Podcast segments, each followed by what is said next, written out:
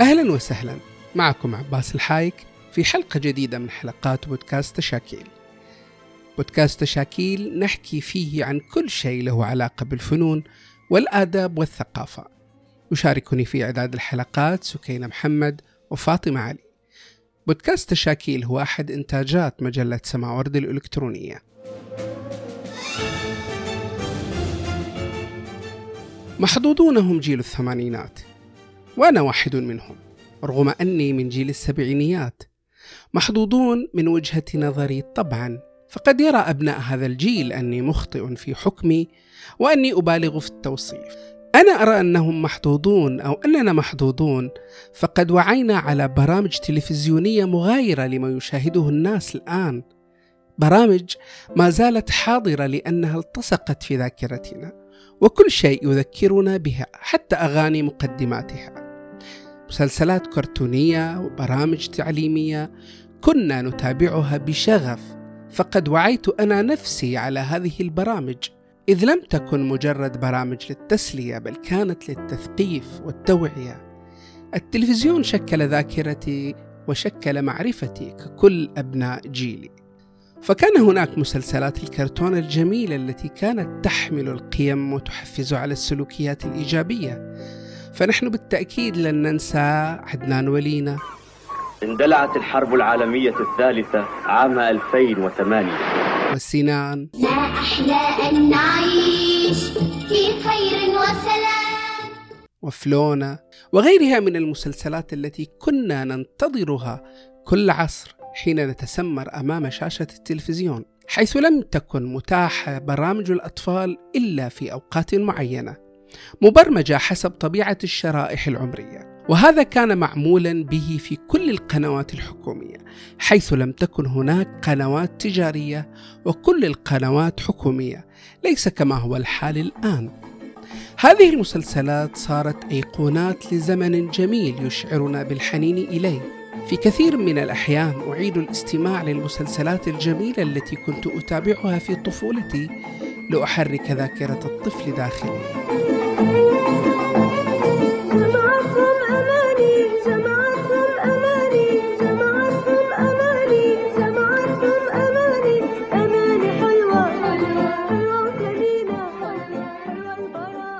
من الجميل في طفولتي التي لا زلت أتذكرها بل أفخر بها أيضا أني استمعت لأغنية عدنان ولينا على العود في بيتنا من صديق العائلة الفنان عبد الناصر الزاير الذي لحن الأغنية قبل أن تعرض على التلفزيون. هذه الأغنية لها وقع خاص أكثر من أي أغنية مسلسل آخر. لنسأل الفنان عبد الناصر الزاير عن ذكرياته مع مسلسل عدنان ولينا وعن ظروف تلحين هذه الأغنية الأيقونة. مسلسل مغامرات عدنان. تم دبلجة ال- المسلسل في استوديوهات السينما في مراقبة السينما في تلفزيون الكويت. طبعا بالنسخة العربية بإشراف فني من قبل الدكتور فايق الحكيم وتم إنتاج الدبلجة من بمؤسسة الإنتاج البرامج المشترك لدول الخليج العربي عام 1981 ميلادية. وأتذكر وقتها أن كنت أنا جاي من البلد عائد إلى الكويت وقضيت العطلة الصيفية مع الأهل والأصدقاء وجاهزين للدراسة. كنت آه، لاستعداد للسنة الثالثة بالمعهد. وكان كل فريق العمل اللي دبلجوا كلهم كبار. يعني والفكرة قطعوا شوط كبير وأنا أعطوني أدوار متفرقة بسيطة وكان من الفنانين الكبار اللي دبلجوا فنان علي المفيدي جاسم النبهان عبد الرحمن العقل فلاح هاشم وسناء التكمجي ونور الهدى صبري.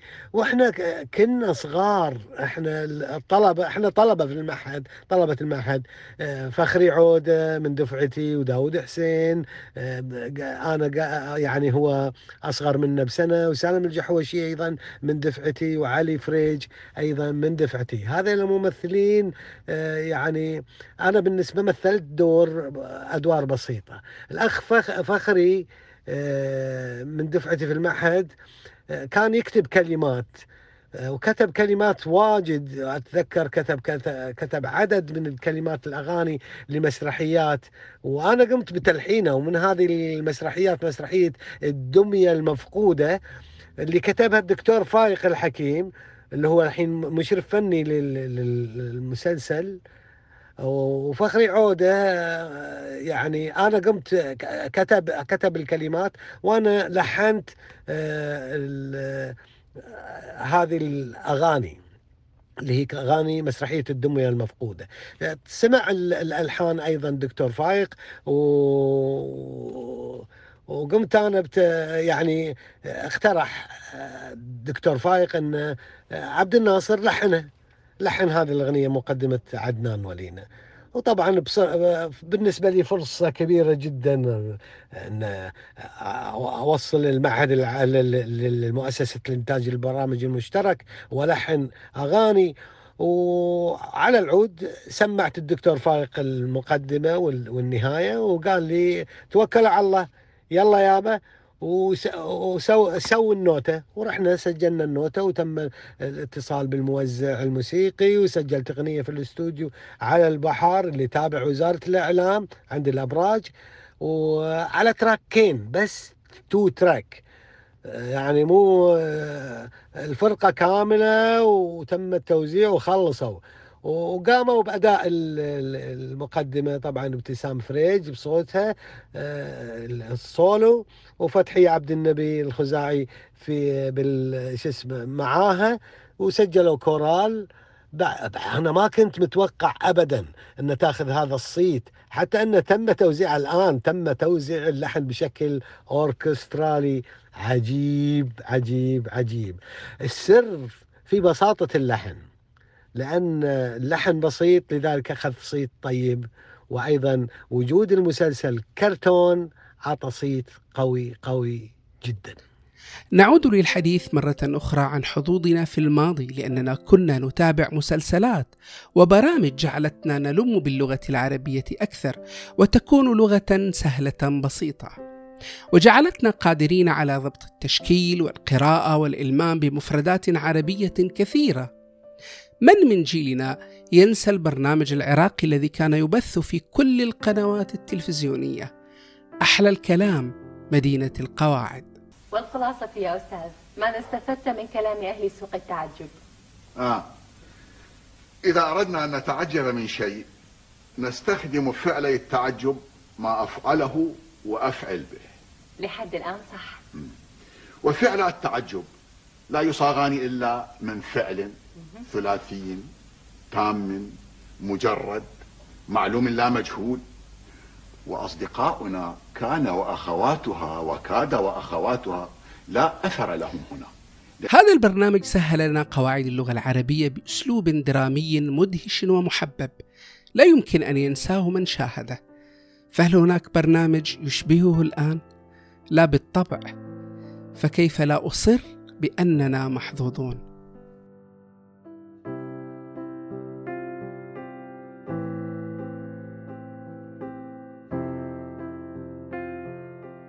ومن تلك البرامج أيضا التي لا تنسى وكان لها دور كبير جدا في زيادة تعلقنا بالعلم والحكايات والمعرفة.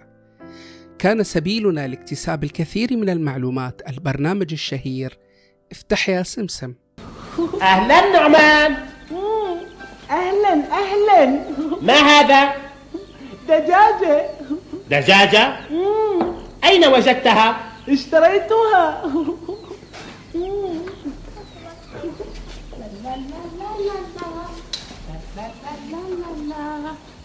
مرسون ها؟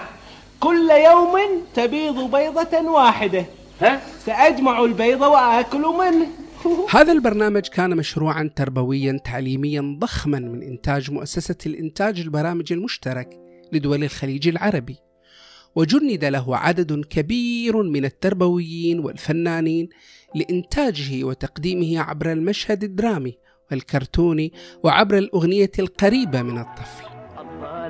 سيروا سيروا نغدو إلى النهر الجميل أطفالنا سيروا سيروا نغدو إلى النهر الجميل. أحبابنا سيروا سيروا يا عيني. نغدو إلى النهر الجميل الجميل أحبابنا سيروا ويتذكر أبناء جيلي أيضا البرنامج الأردني المناهل. هذا البرنامج كان يركز كثيرا على تعليم اللغة العربية وكيفية القراءة عبر تقطيع الكلمات. وكيفية نطق الكلمات بالشكل ولا ننسى الشخصية المحببة لنا آنذاك أبو الحروف.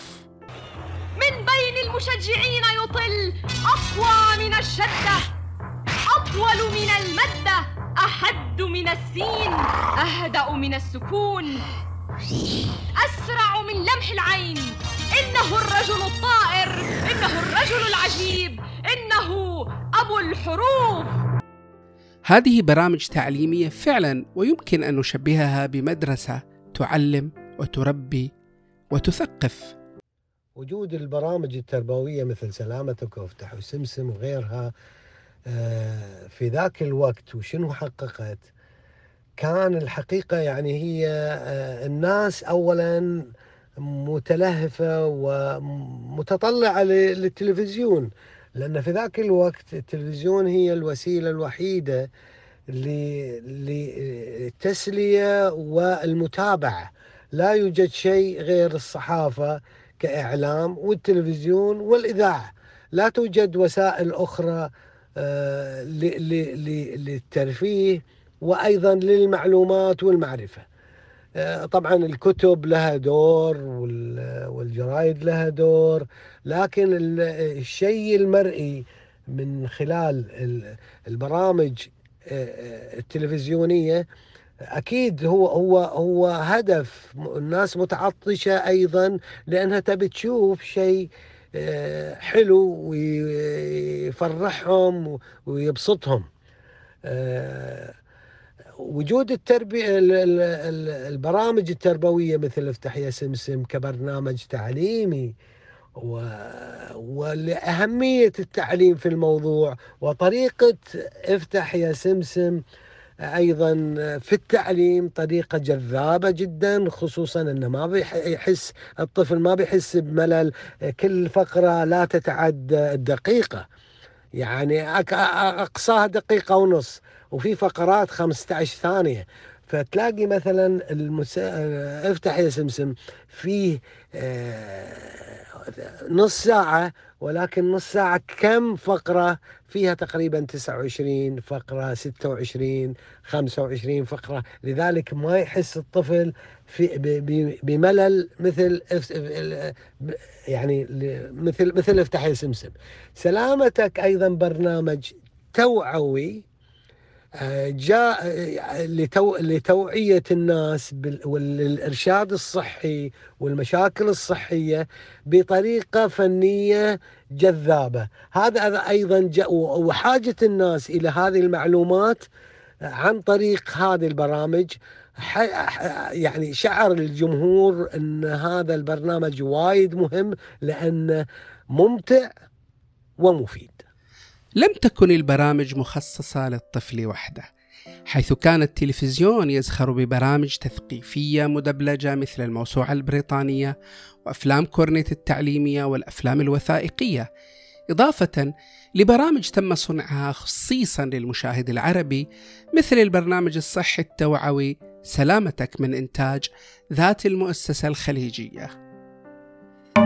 سلامتك سلامتك نودت لك سلامتك سلامتك هذا البرنامج بسط لنا المفاهيم الصحية ووعانا بالعديد من الأخطار حولنا وكيف نتجنبها برنامج فريد من نوعه كان لنسأل الفنان عبد الناصر الزاير الذي شارك في برنامج سلامتك من جزئه الأول هل توقع نجاحه؟ ولماذا برأيه نجح هذا البرنامج؟ أنا شاركت في برنامج سلامتك الجزء الأول عام 81 والجزء الثاني والجزء الثالث وكنت أيضا مديرا للمشروع مشروع سلامتك في الجزء الرابع. الحقيقة أنا توقعت النجاح لأن تجربة افتح يا سمسم كانت سباقة لتجربة آه، سلامتك. خصوصا أن الجهة المنفذة لهذا العمل أيضا جهة مؤسسة الإنتاج البرامج المشترك وإدارة مؤسسة الإنتاج البرامج المشترك في ذاك الوقت كانت إدارة قوية إدارة فنيا وأيضا إداريا. كان الأستاذ إبراهيم اليوسف وبالناحية الإدارية بالإضافة إلى الأستاذ فيصل ياسري من الناحية الفنية وفاروق القيسي والكوادر اللي تعمل في ذاك الوقت كانت كوادر لها خبرتها وجاي وجاية وعندها عندها أيضا الإمكانيات المادية ومعطينها الإمكانيات المادية لإنتاج مثل هذه الأعمال.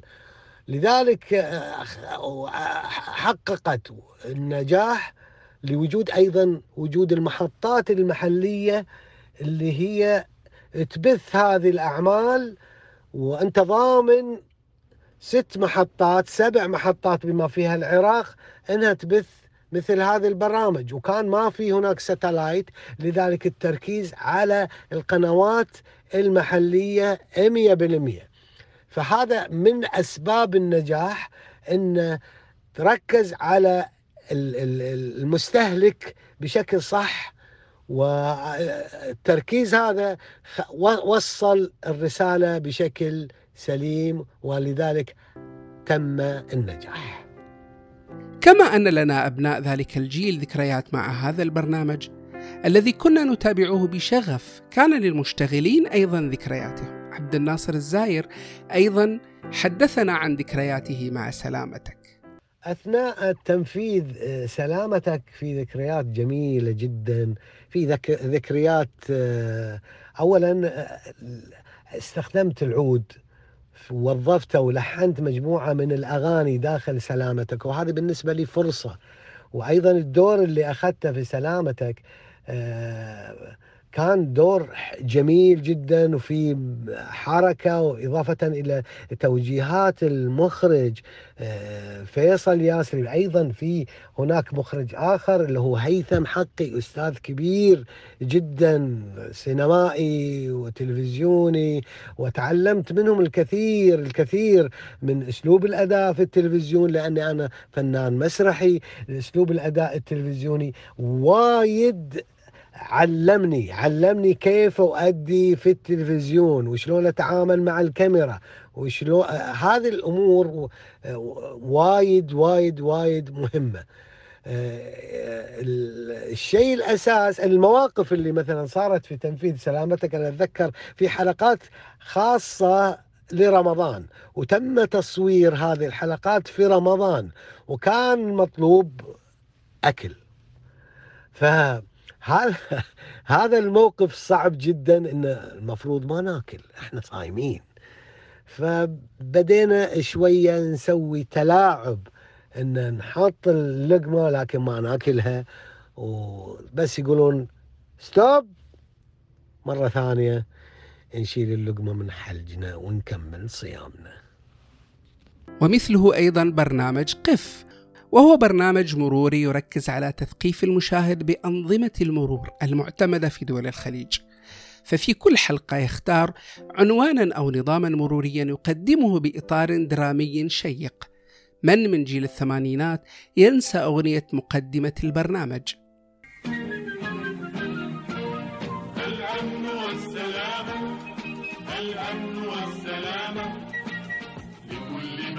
يستخدم الطريق كم نحتاج لمثل هذا البرنامج الآن ليكون عونا حقيقيا لإدارات المرور في تثقيف السائقين وتعريفهم بأنظمة المرور المعمول بها. مسلسلات الكرتون أيضا كانت مسلسلات منوعة، فهناك الحكايات العالمية التي تحمل القيم والمعرفة، ومسلسلات تعليمية أيضا. أتذكر مسلسل اسألوا لبيبة وهو مسلسل يعرفنا في كل حلقة على قصة مكتشف أو مخترع. المسلسل كان يغنينا عن قراءة كتاب فعلا. فالحلقة مليئة جدا بالمعلومات بإطار درامي مشوق. وأيضا مسلسل كان يا ما كان الحياة ويحكي عن قصة جسم الإنسان فكل الأحداث تدور داخل هذا الجسم. الآن أنا أب وأتابع ما يشاهده أولادي. طبعا لم يعد التلفزيون هو الوسيط الذي يشاهدون عبره فالتطبيقات هي الوسائط الآن المنصات أو اليوتيوب أو غيرها. لكن لم يعد لهذه البرامج أو شبيهاتها من وجود. حتى التلفزيونات الرسمية لم تعد تهتم بمثل هذه البرامج التثقيفية. فلا وجود لمثل سلامتك الذي أنتجت منه قبل سنتين تقريبا عدد من الحلقات وبثت عبر اليوتيوب. لكنها فعلا لم تترك أثرا كما ترك سلامتك القديم على مشاهديه آنذاك. ولم يعد لبرنامج قف أو ما يشبهه وجودا ونحن بأمس الحاجة لتثقيف الجيل الجديد بأنظمة المرور. لماذا لم تعد هناك مسلسلات أو برامج كما كان في الماضي؟ نسأل عبد الناصر الزاير. وجود الكثرة من الأعمال من خلال التلفزيونات الرسمية وجود آه، المنصات آه، شتت هذا الشيء آه، المشاهد لأن الطلب كثير على كل شيء. فلم يصبح التركيز على برامج التوعية والتعليم والتربية فأصبح محدود لطالبي المعرفة. في الماضي كان هذا آه، الجانب تغطيه المحطات الرسمية. أما الآن فالمحطات الرسمية انشغلت بالسوق ولكي تنافس فلا تستطيع المنافسة أصلا خصوصا في هذه مع هذه النوعية من البرامج. إضافة إلى أن إنتاج هذه النوعية التي آه، بها محتوى يحتاج إلى جهود كبيرة آه، فالإثارة صعبة فعلا. الإثارة صعبة جدا مع وجود المحتوى العلمي التربوي التعليمي. وبالتأكيد لن يكون هناك مدينة للقواعد فالجيل الجديد ولنعترف لم يعد يكترث باللغة العربية ولا بقواعدها ولا بمستوى إتقانها والبرامج نفسها لم تعد تكترث باللغة العربية حيث تفاجأت أن افتح يا سمسم بشكله الجديد صار الممثلون يتحدثون بلهجاتهم. بل كل برامج الأطفال تتحدث باللهجات العامية وليست اللغة العربية التي يفهمها كل العرب. أكيد فاللغة العربية ليست اللغة التي يفخر بها الآباء إذا ما أتقنها أبناؤهم حيث يكفيهم إتقان اللغة الإنجليزية. لم يعد التثقيف هاجس صناع البرامج والمسلسلات كما كان الأمر سابقا. كانوا يختارون بدقة ما يقدمونه للمشاهد. برامج يعدها تربويون وأكاديميون متخصصون. فالتلفزيون كان وسيط معرفة وتثقيف وعلم كما كان وسيط تسلية. ولنسأل هل يمكن أن يعود التلفزيون نفسه ذلك الوسيط؟ طبعا لا يوجد هناك شيء مستحيل. آه، أحيانا آه، الزيادة كالنقصان. وجود آه، الزيادة في الترفيه وفي الوسائل البعيدة عن المعرفة والثقافة والترفيه والتثقيف قد يصل إلى مرحلة معينة أن الناس تمل هذا على على الطلب الفارغ. الأعمال اللي هي لا تحتوي على معرفة وثقافة وتثقيف. آه هذه الكثرة آه قد يعود بالزمن. آه أيضا في هناك أجيال ستأتي. ستمل من الإدمان على الأشياء التافهة وستبحث عن المعرفة التي ستفيدها. وعلى الثقافة اللي والثقافة اللي بيكون لها دور آه، في توجيه الناس والاستفادة مع المتعة آه، المحببة للناس. أحيانا آه، لكي أستمتع يجب أن أكون أعرف وأثقف نفسي وأطور ذاتي. وهذه مسؤولية أجيال. ممكن ممكن من الممكن جدا عن طريق التربية والتعليم وأيضا الرقابة وإعطاء بدائل فنية قوية جدا لاجتذاب الناس للمعرفة ويصبح شيء مطلب شعبي ويت يعني ينهالون وينهلون من هذا النعيم وهذا المعين المفيد.